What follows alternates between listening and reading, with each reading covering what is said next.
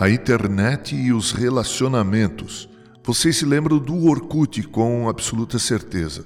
Bem, os mais longevos, é claro, no meio cibernético, devem estar lembrados. Depois veio o Facebook, e assim o Orkut teve que ser aposentado.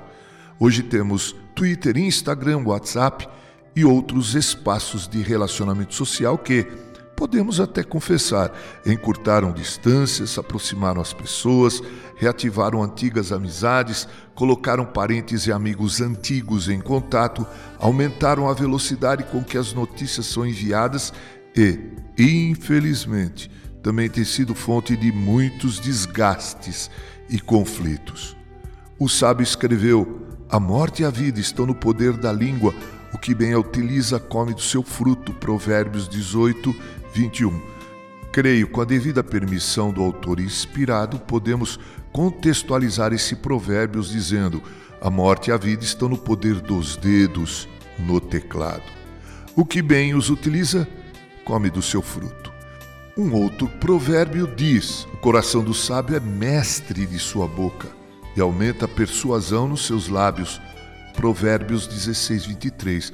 Não precisamos ter conhecimento teológico profundo para sermos sábios nas palavras. Isso aumenta a nossa intelectualidade, mas não nossa sabedoria, porque sabedoria é o conhecimento encarnado.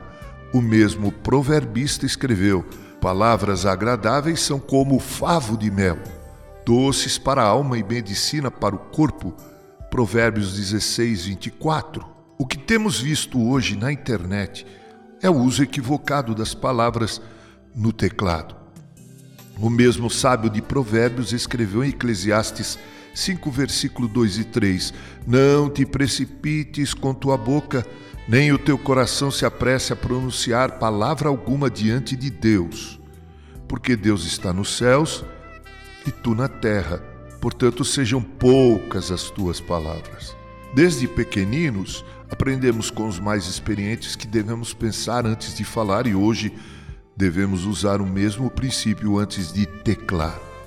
Tenho o hábito de deixar o texto esfriar antes de postá-lo ou mesmo gravá-lo.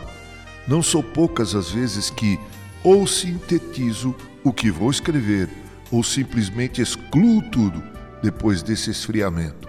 Sábio disse, Provérbios 21, 23, o que guarda a boca e a língua guarda a sua alma das angústias. Temperemos mais nossas palavras e escritos com uma boa pitada de amor, porque, diferentemente do sal, quanto mais amamos em palavras ditas e escritas, mais saborosa se torna a nossa vida. Com carinho, Reverendo Mauro Sergio Aiello.